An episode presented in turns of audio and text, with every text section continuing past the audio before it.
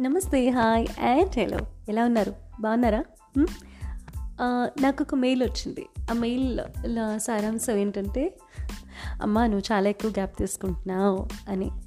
Well ఏమండి? Situations ఎలా ఉన్నాయి కదా? రెగ్యులర్గా చేయాలి అంటే చాలా విషయాలను విషయాల్ని మేనేజ్ చేయాల్సి ఉంటుంది కాబట్టి దయచేసి వేరేగా భావించకండి. నాకు ఏమాత్రం వీలున్నా వారానికి రెండు ఎపిసోడ్స్ అయితే తప్పకుండా చేస్తాను. ఇప్పుడున్న సిచ్యువేషన్లో అంతగా నేను చెప్పలేను. ఓకే? ఇలాగే వాయిస్ మెసేజ్ కూడా పంపించారు. నాకు. ఏమని అంటున్నారు అంటే అమ్మ నువ్వు ఎప్పుడు ఒక టాపిక్ మీద మాట్లాడుతున్నావు బాగుంది ఇంట్రెస్టింగ్గా ఉంది కానీ డిఫరెంట్ డిఫరెంట్ టాపిక్స్ మీద కూడా మాట్లాడడానికి ప్రయత్నించు. ఎప్పుడైనా సైన్స్కి రిలేటెడ్ టాపిక్స్ భక్తికి రిలేటెడ్ టాపిక్స్ బ్యూటీకి రిలేటెడ్ టాపిక్స్ అని కూడా అంటున్నారు. తప్పకుండా అండి. అవన్నీ కూడా చేయడానికి ట్రై చేస్తుంటాను. కానీ దాని గురించి అలా నేను చేయాలి అంటే దానికి కొంచెం హోంవర్క్ ఎక్కువ చేయాల్సి వస్తుంది. అలా హోంవర్క్ చేయాల్సి వచ్చినప్పుడు నా విషయాలన్నీ మేనేజ్ చేసుకుంటూ ఒక్కొక్కసారి కష్టం అవుతుంది. కానీ మీరు ఈ మాట నాకు కొన్ని రోజుల క్రితం చెప్పారు అని చెప్పేసి నేను ఇవాళ మీకోసం అలాంటి ఒక విషయమే తీసుకొస్తాను. ఇవాళ నేను రకరకాల రీసెర్చ్ల గురించి ఎక్కడెక్కడ ఏం రీసెర్చ్లు జరిగాయి అంటే on a lighter note on a lighter vein మీకోసం తీసుకొచ్చాను. ఇంట్రెస్టింగ్ విషయాలు. దీనికి మనం కదంబం అని పేరు పెట్టుకుందాం ఎందుకంటే కలుగురు కంప కాబట్టి ఇది. అన్నీ ఒక్కొక్కటి రకరకాల విషయాలు ఉంటాయి. ఒకే టాపిక్ మీద మాట్లాడలేదు కాబట్టి. Well your wish is my command so ఇవాళ మనం రకరకాల విషయాల గురించి ఇంట్రెస్టింగ్గా చెప్తాను. చిన్న చిన్న బిట్స్గా మీకోసం ఇన్ఫర్మేషన్ తీసుకొచ్చాను. అది వినడానికి మరి మీరు రెడీయా thank you very very much for your wonderful response మీరు చాలా వింటున్నారు. అండ్ uh, బోళ్ళని వినికిడి పెరుగుతోంది. అంటే నా పాడ్కాస్ట్ని చాలామంది వినడం జరుగుతోంది. మల్టిపుల్ ఎపిసోడ్స్ ఒక ఎపిసోడ్ విని వాళ్ళు మల్టిపుల్ ఎపిసోడ్స్ వినడం కూడా జరుగుతుంది. చాలా చాలా సంతోషం. ఏదైనా లోటుపాటు ఉంటే నాకు తప్పకుండా తెలియజేయండి. Telugu Lessa four at Gmail dot com is the mail ID అలాగే ఒకరు నాకు మెయిల్ చేశారు. ఏంటంటే నాకు చాలా ఆనందంగా బాధగా రెండూ ఒకేసారి అనిపించే టైప్ మెయిల్ అనమాట అది. వాళ్ళు వాళ్ళని అన్బర్డన్ చేసుకున్నారు. లోపల వాళ్ళ లోపల ఉన్న బాధ అది చెప్పుకుని. It feels so nice that నన్ను నమ్మి మీ పర్సనల్ విషయాలని నాకు చెప్పి మిమ్మల్ని మీరు అన్బర్డన్ చేసుకోవడానికి నాలంటే ఒక స్నేహితురాలు ఉపయోగపడింది అని ఆనందం ఓ పక్కన ఉన్న. ఇమ్మీడియట్గా కొన్ని ప్రాబ్లమ్స్కి అయితే సొల్యూషన్ ఉండకపోవచ్చు ఇమ్మీడియట్గా ఎందుకంటే ఎవరైతే ఈ ప్రాబ్లంకి గురవుతున్నారో వాళ్ళు ఇంకొకళ్ళ వల్ల సమ ఇంకొకళ్ళ వల్ల సమస్యకు గురవుతుంటే కనుక ఇతరులు ఎవరైతే ఎవరు ఉంటారో వాళ్ళు హెల్ప్ తీసుకోవడానికి రెడీగా లేనప్పుడు వీళ్ళ ప్రాబ్లం కూడా సాల్వ్ కాదు. అలాంటి కొన్ని సందర్భాల్లో నేను ఏమీ చేయలేకపోతూ ఉంటాను. ఏ మాట చెప్పలేకపోతాను స్వాంతన వాక్యాలు తప్ప అలాంటప్పుడు చాలా బాధ అనిపిస్తూ ఉంటుంది. బట్ వెల్ అండి మీరు పంపించిన మెయిల్ నాకు అందింది. అండ్ మీ విషయాలన్నీ నేను విన్నాను. మీరు అందులోనే చెప్పారు. ఇది నేను సాల్వ్ అవుతుందని కాదు. అన్బర్డెన్ అవ్వడానికి నేను మెయిల్ చేస్తున్నాను నీకు అని. చాలా చాలా సంతోషం. నేను అసలు Telugu Lessa four at Gmail dot com అనే ఒక మెయిల్ ఐడి పెట్టి దానికి మీరు నాకు రెస్పాన్సెస్ ఇవ్వచ్చు అని చెప్పింది అందుకండి. ఎందుకంటే ఏదైనా మీరు చెప్పాలి అనుకుంటే వాయిస్ మెసేజ్ నిడివి చాలదు. మీకు నిజంగా మీరు ఆత్మన్యూనత గురవుతున్న ఏదైనా సైకలాజికల్ సమస్యతో బాధపడుతూ ఉన్నా కూడా చెప్పుకోవాలి అని అనిపిస్తే ఎవరైనా ఒక స్నేహితురాలు అన్కండిషనల్గా వింటుంది లైక్ జడ్జ్ చేయదు మన పేరు ఊరు ఏం చెప్పకపోయినా పర్వాలేదు. ఎవరికైనా చెప్పాలి తలబద్దలైపోతుంది ఎవరైనా పర్లేదు ఒక్క చోటన చెప్పుకోవాలి అని అనిపించేవాళ్ళు కొన్ని వందల వేల మంది ఉంటారని నాకు తెలుసండి. నేను ఎంతోమందిని చూశాను అండ్ నా స్వానుభవం కూడా ఒక అనక సమయంలో. కాబట్టి ఆ ఉద్దేశంతో రకరకాల సందర్భాలు చూసి రకరకాల ఇన్సిడెంట్స్ విన్న తర్వాత నేను స్టార్ట్ చేసిన విషయం ఇది తెలుగులో సఫోర్ ఎట్ జీమెయిల్ డాట్ కామ్ దానికి మెయిల్స్ వస్తున్నందుకు చాలా చాలా సంతోషం. బట్ మీ ప్ర సమస్య ఏంటి అనేది మీరు గ్రహించిన తర్వాత హెల్ప్ తీసుకున్న తర్వాత అవి సాల్వ్ అయితే కూడా నాకు తప్పకుండా మెయిల్ చేయండి. చాలా చాలా హ్యాపీగా అనిపిస్తుంది నాకు. అండ్ వాయిస్ మెసేజెస్ బోల్డ్ అని వాయిస్ మెసేజెస్ వస్తాయి. చాలా చాలా సంతోషంగా ఉంటుంది. ఇది బాగుంది అది బాగుంది. ఇది ఇది కూడా చెప్పండి అది కూడా చెప్పండి అని చాలా చాలా సంతోషం అండి. ఇలాంటి అభిమానం మాత్రం చాలా చాలా వండర్ఫుల్. అది ఎంత గొప్పది అంటే ఇది కోట్లు పెట్టిన రాని అభిమానం అండి. చాలా సంతోషం. మీరు నేను అందరం సగటు మనుషులమైనా కూడా అంత అభిమానం చూపించడం నా గురించి ఏమీ తెలియకపోయినా కూడా కేవలం నా ఎపిసోడ్స్ విని చాలా ఆనందకరమైన విషయం. మరిక ఇవాళ కదమ్మ మొదలెద్దాము. Hmm? चलो చలో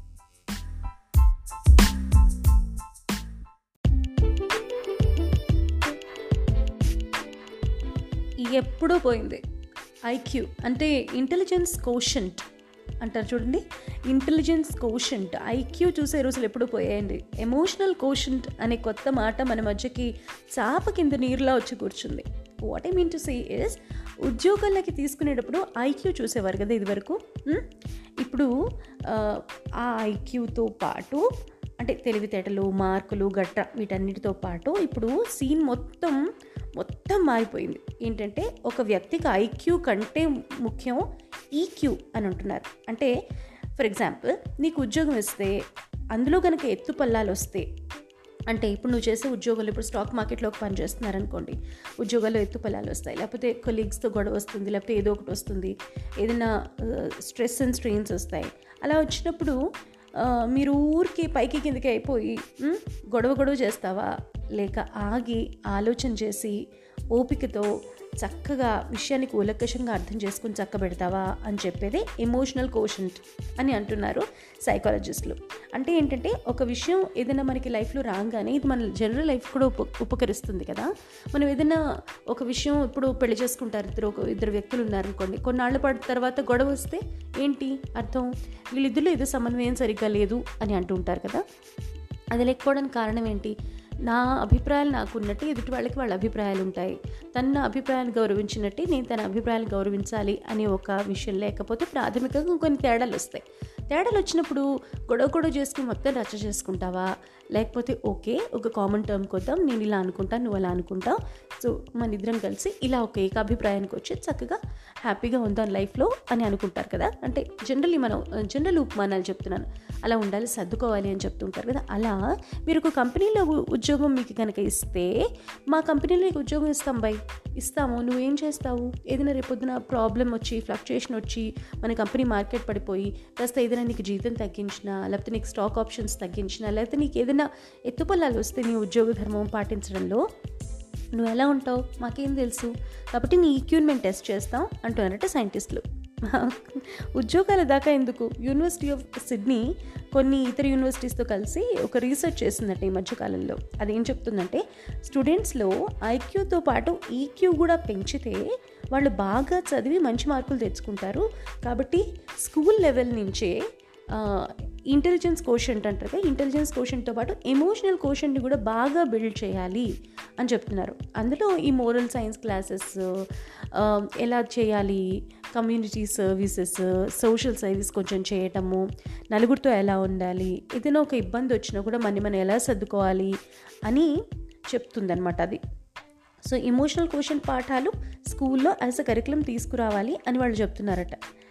మరి ఇక తెస్తారో లేదో పక్కన విషయం కానీ ఈ ఎమోషనల్ కోషంట్ అనేది మాత్రం మనందరికీ చాలా ఇంపార్టెంట్ కదండి? ఎంత చదువు చదువుకున్నా క్షణికావేశంలో తప్పులు చేసేసే వాళ్ళు ఉంటారు. అది అంటే ఈ ప్రాపర్ ఈక్యూ లేనట్టే కదా అర్థం?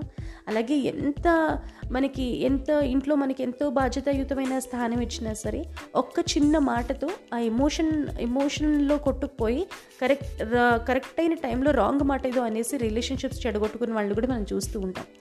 ఇది ఎందుకు ఎమోషనల్ క్వశ్చన్ సరిగ్గా లేకపోవడం. ఎమోషనల్ క్వశ్చన్ కనుక సరిగ్గా ఉంటే అన్నీ బాగుంటాయి.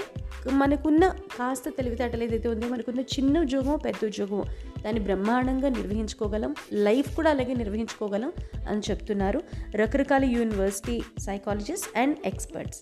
మరి ఇక ఎమోషనల్ కోషంట్ మీద పడండి ఇంకా.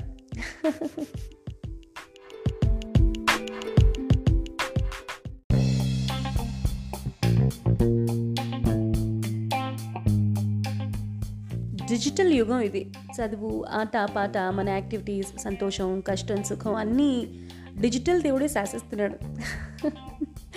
కదా? కదా మరి? అలాంటి సమయంలో ఓ రీసెర్చ్ జరిగింది రీసెంట్గా. అదేంటంటే మనుషులు పెద్ద వయసులో ఎలాంటి జీవితం గడుపుతారు? అసలు ఒక వ్యక్తి పెరిగి పెద్ద అయిన తర్వాత బాగా పెద్దవాళ్ళ ఇంత ముసలి వాళ్ళ ఏంటంటే ఎలాంటి లైఫ్ గడుపుతారు? అసలు ఏంటి దీనికి కొలమానం అని ఆలోచిస్తే ఒక రీసెర్చ్ చేశారు. వాళ్ళకి మెమరీ లాస్ ఆలోచన శక్తి సన్నగిలటం పార్కిన్సన్స్ లాంటి ఆరోగ్య సమస్యలు రాకుండా ఉండాలంటే వాళ్ళు చిన్నప్పుడు అంటే యవ్వనంలో ఎలా ఉండాలి? ఎలా ఉంటే బాగుంటుంది? కరెక్ట్గా ఉంటుంది అని అనే విషయంలో యూనివర్సిటీ ఆఫ్ ఎడిన్బర్గ్ రీసెంట్గా చేసిన సర్వే ఒకటి ఉంది. దాని డీటెయిల్స్ చెప్తా. అది ఏం చెప్తోందంటే ఆ సర్వే చిన్నతనంలో లేదా మధ్య వయసులో అంటే చిన్నతనంలో అంటే around eighteen to twenty five twenty eight వేసుకోండి. ట్వంటీ ఎయిట్ నుంచి సమ్వేర్ అరౌండ్ ఫార్టీ ఫైవ్ దాకా వేసుకుంటే మధ్య వయసు అని మనం అనుకుంటే చిన్నతనంలో అండ్ మధ్య వయసులో ఎవరైతే వీడియో గేమ్స్ కాకుండా chess cards snakes I mean snake and ladders board games ఇట్లాంటివి ఎవరైతే ఆడతారో వాళ్ళకి మానసిక సామర్థ్యం బాగా పెరిగి తర్వాత పెద్దవాళ్ళు అయిన తర్వాత కూడా వయసు పైబడ్డాక కూడా వాళ్ళు చాలా యాక్టివ్గా మంచి మానసిక సామర్థ్యంతో ఉంటారట. మెమరీ లాస్ చెప్పిందే చెప్పడం. అంటే చెప్తుంటారు చూడండి మన పెద్దవాళ్ళు చెప్పిందే చెప్పడం. ఒకే మాటని చాలాసార్లు చెప్పడం చెప్పలేదనుకుని ఆ విషయాలను డీటెయిల్గా చెప్తూ ఉండడం ఎక్కువ మాట్లాడటం ఇలాంటి సమస్యలు వచ్చే అవకాశం చాలా తక్కువైపోతుందట. అంటే ఈ వీడియో గేమ్లు డిజిటల్ గేమ్స్ ఫాస్ట్ మూవింగ్ ఆటలు లాంటివి కాకుండా chess cards snakes and ladders లాంటి బోర్డ్ గేమ్ ఆటలు బోర్డ్ గేమ్స్ లాంటి ఆటలు ఆడితే వాళ్ళకి మెమరీ లాస్ అల్జైమర్స్ లాంటివి రాకుండా ఉంటాయట. ఎంత మంచి విషయం చెప్పండి. ఈ విషయమే కదా మనందరం మొత్తుకునేది. కాస్త వాటిని పక్కన పెట్టండి. అసలైన ఆటలు ఆడండి అని. ఇక ఫిజికల్ గేమ్స్ ఆడితే అయితే చెప్పనే అక్కర్లేదు. అఫ్కోర్స్ రీసెర్చ్ని వాళ్ళు ఇంట్లో కూర్చుని ఆడితే అనే విషయానికి పరిమితం చేశారు కాబట్టి రీసెర్చ్ మాత్రం ఇదే చెప్తోంది. ఇక దీనికి మనం యాడ్ చేసుకోవాలి అనుకుంటే ఇక ఫిజికల్ గేమ్స్ ఆడితే అయితే అద్భుతం కదండి. చూడండి మంచి యాడ్రినాలిన్ రష్ ఉంటుంది. ఆరోగ్యానికి ఆరోగ్యం బాడీ ఫ్లెక్సిబిలిటీ పెరుగుతుంది. చక్కగా ఆకలేస్తుంది చక్కగా నిద్ర వస్తుంది ఎన్నెన్ని ఉన్నాయి choice is yours cause life is yours ఏమంటారు? ఇది తెలుగులో సార్ నేను మీ సుధా. స్టేట్ యూన్ you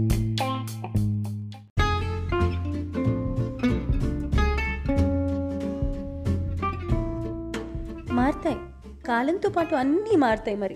మారాలి కూడా. కానీ మనం మారినంత ఫాస్ట్గా మన చుట్టుపక్కల వాళ్ళు కూడా మారాలని అనుకుంటే కొంచెం కష్టమే కదా.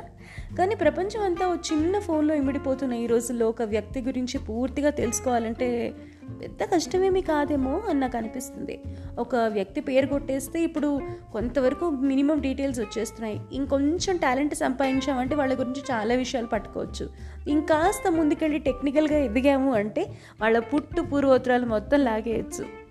ఇదే పాయింట్ని బేస్ చేసుకుని ఇవాళ పెద్ద పెద్ద కంపెనీలు వాళ్ళ ఎంప్లాయీస్ని హైర్ చేసుకుంటున్నాయి తెలుసా? చూడండి మరి. హైర్ చేసుకోవడంలో ఎన్ని ఎత్తుగడలు? అంటే ఎత్తుగడ అంటే ఇందులో నెగిటివ్ సెన్స్లో ఏం లేదు.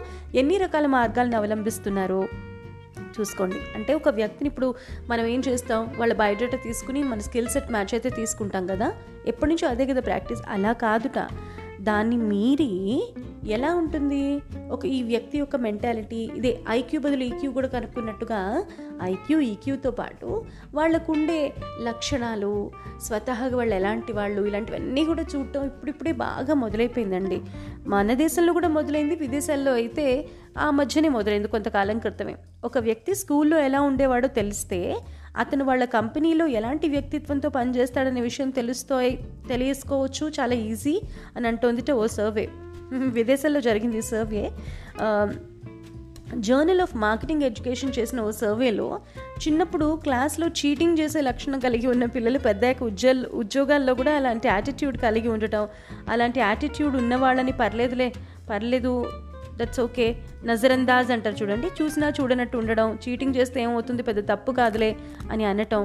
వాళ్ళ కింద ఎంప్లాయీస్ ఎవరైతే ఉంటారో ఆ హెరార్కీలో వాళ్ళు తప్పు చేస్తే సరేలే ఓకే అని వదిలేసేయటం అనే ఫీలింగ్తో ఉంటారు ఆ లక్షణంతో ఉంటారు అని తేలిందట. మరి అలాంటి ఎంప్లాయీస్ కనుక మన కంపెనీలో ఉంటే మనకి నష్టం కదా? తప్పుని తప్పు అని చూపించాలి కరెక్ట్ చేయాలి అండ్ మొత్తం అక్కడి నుంచి ఎక్కడి నుంచి అయితే తప్పు మొదలవుతుందో లో లెవెల్ నుంచి అక్కడి నుంచి అది పైదాకా పాకిపోతుంది లేదా? అసలు టాప్ మేనేజ్మెంట్లోనే ఏదో పొరపాటు ఉంటే అది కింద దాకా వచ్చేస్తుంది. అంతే కదండి ఏదైనా? ఇంట్లో ఇంటి పెద్ద అబద్ధం ఆడితే చిన్న పిల్లవాడు కూడా అబద్ధం ఆడటం తప్పు కాదులే అనుకుంటాడు. అలాగే ఇంటి పెద్ద గట్టిగా ఉంటే స్ట్రిక్ట్గా ఉంటే ఒక రూల్ ఫాలో అవుతూ ఒక అనుశాసనం కనుక ఫాలో అవుతుంటే ఇంట్లో అందరూ అలాగే ఉంటారు. కదండి? ఒకవేళ అట్లీస్ట్ తప్పు చేసిన ఇది తప్పు చేశాననే భావన ఉంటుంది. అలా తప్పు చేశాను అనే భావన లేదు అంటే స్కూల్ లెవెల్ నుంచి వాడికి చీటింగు అది అలవాటు ఉందనుకోండి. అది పెద్ద అయిన తర్వాత ఈ ఉద్యోగంలో కూడా ఎప్పుడో అప్పుడు చూపిస్తాడు ఆ లక్షణం అని వాళ్ళు ఫీల్ అవుతున్నారట. అంటే సర్వే మ్యాక్సిమం రిజల్ట్ అదే చెప్తుంది. ఆ విషయమే తేలిందట. మరి ఇంకా ఇలాంటి సర్వేలు రీసెర్చ్లు ఎన్నెన్ని జరుగుతున్నాయో కదా విశ్వంలో కదా. కాకపోతే మనుషులు అర్థం చేసుకుంటుంది ఏంటంటే ఇప్పుడు మనం ఇంతకుముందు అనుకున్న వాటి వి- వివరాల విషయంలోకి వెళ్తే మనం ఇవాళ ఇలా ఉన్నామంటే కారణం వెనకుంటుంది. ఇప్పుడు నాకు ఇరవై ఇరవై ఐదేళ్ళు అయితే ఇరవై ఐదేళ్ళప్పుడు నేను ఎలా ఉన్నాను అని దాని కారణం వెనకాల ఒక పదేళ్ళు పన్నెండేళ్ళు వెనక్కి వెళితే తెలుస్తుంది. అంటే నా బేస్ ఎలా బిల్డప్ అయింది? నేను ఎలా బిల్డప్ చేసుకున్నాను? లైఫ్ బేస్ని వన్ బై వన్ అనేది చూస్తారు చూడాలి అని అందరూ గట్టిగా నమ్ముతున్నారు. మనం కూడా కాదు అనడానికి ఏమీ లేదు. ఏమంటారు? చిన్నప్పటి నుంచి మంచి అలవాట్లు చేసుకుంటే పెద్ద అయ్యాక కూడా ఆ అలవాట్లు అలాగే ఉంటాయి అనేది నిజం కదా? కాదనడానికి ఏం లేదు కదా? కాబట్టి కంపెనీలు ఈ విషయాన్ని ఇట్టే పట్టేసి దీన్ని ఉద్యోగాల నియామకాల్లో కూడా వాడేస్తున్నాయి అన్నమాట వెల్ జాగ్రత్త పడాలి మరి. ఏమంటారు? ఇది తెలుగు లెస్స అండ్ నేను మీ సుధా. జస్ట్ ఏ ట్యూన్ ఇంకొక ఇంట్రెస్టింగ్ విషయం సర్వే విషయం చెప్తాను నేను మీకు.